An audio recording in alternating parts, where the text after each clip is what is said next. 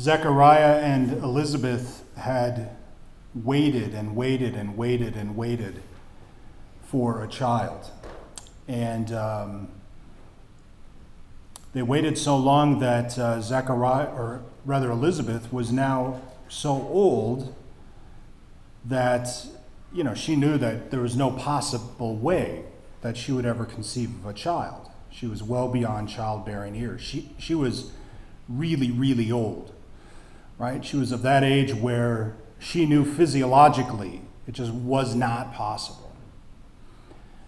And so I'm sure that for them, for that couple, for Zechariah and Elizabeth, there was some sadness, right? Because they no doubt had prayed for a child and desired a child, and I'm sure we know couples even to this day who would love to have a child, and for some reason they go through the pain of not being able to have one, and for some reason they just haven't been able to bring forth a child. It's a great sadness. And so Zechariah and Elizabeth suffering for so much of their lives not having a child.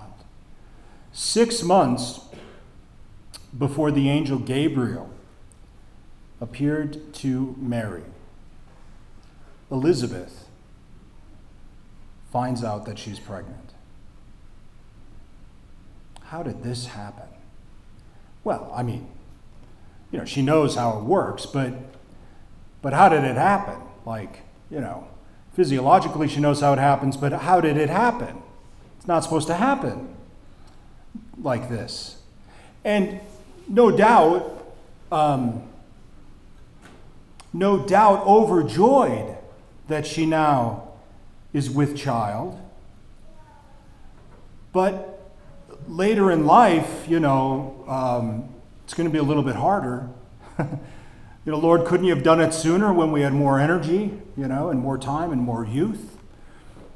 But this is how God, for some reason, this is how God planned it, right? This is how God saw fit to allow us to have a child late in life. 6 months after Elizabeth finds she has a child, the angel Gabriel appears to Mary and says, you, early in life, 14, 15 years old, probably, you, never having been with a man, you're now going to conceive. And another woman is going to say, how can this be? This is impossible. Just like Elizabeth, this is impossible. Now Mary, this is impossible. And the angel Gabriel will say, well, yeah, it's possible. Because God's behind it. It's God's doing. But I'm betrothed to this man, and, you know, how do I explain it? I'm sure these thoughts are running through her mind. The angel Gabriel says, no, look, this is very special. This is God's son. This is God's son. The Spirit of God is going to come upon you, and you will bear his son.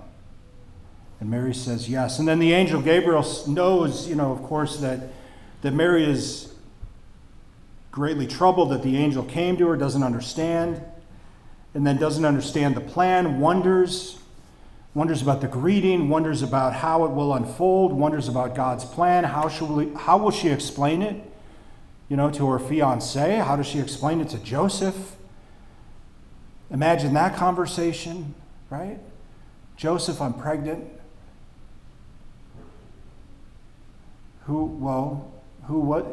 Joseph probably knows Mary well enough that it wasn't another man, but, all right, we know he was greatly troubled as well. So the angel tells Mary, well, look, amazing things are taking place, not just in you, but in Elizabeth, your relative Elizabeth, who everyone said could not have a child. Now she's old. Guess what? She's going to have a child. And so we pick that up in the gospel tonight. And Mary in haste, we're told, after the angel departs, Mary in haste, 90 miles. In haste, she sets off to go see Elizabeth. And so as soon as she greets Elizabeth, John the Baptist in Elizabeth's womb leaps for joy, already recognizing the Savior in Mary's womb. You know, the plan that God had for Zechariah and Elizabeth was not the plan they wanted.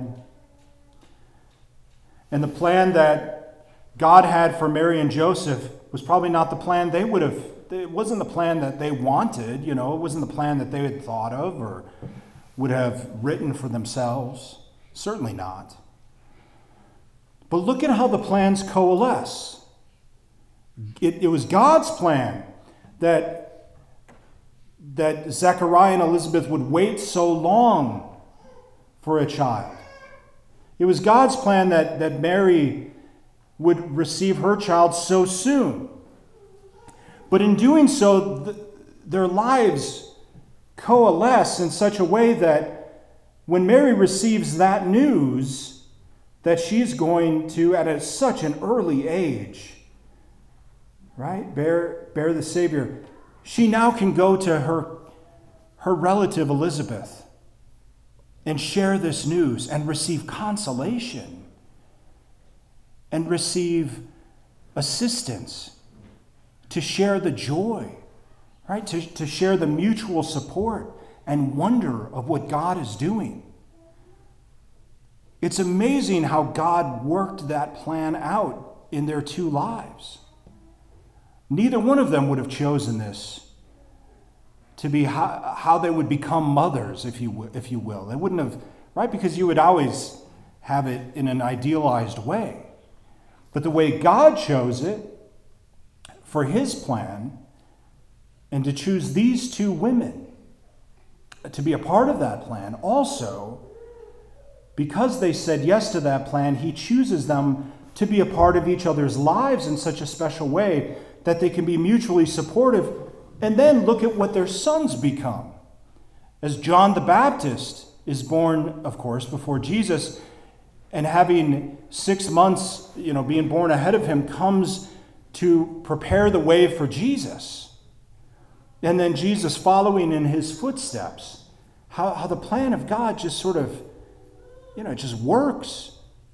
It works so well because of two amazing women who said yes to the plan. That's all they had to do.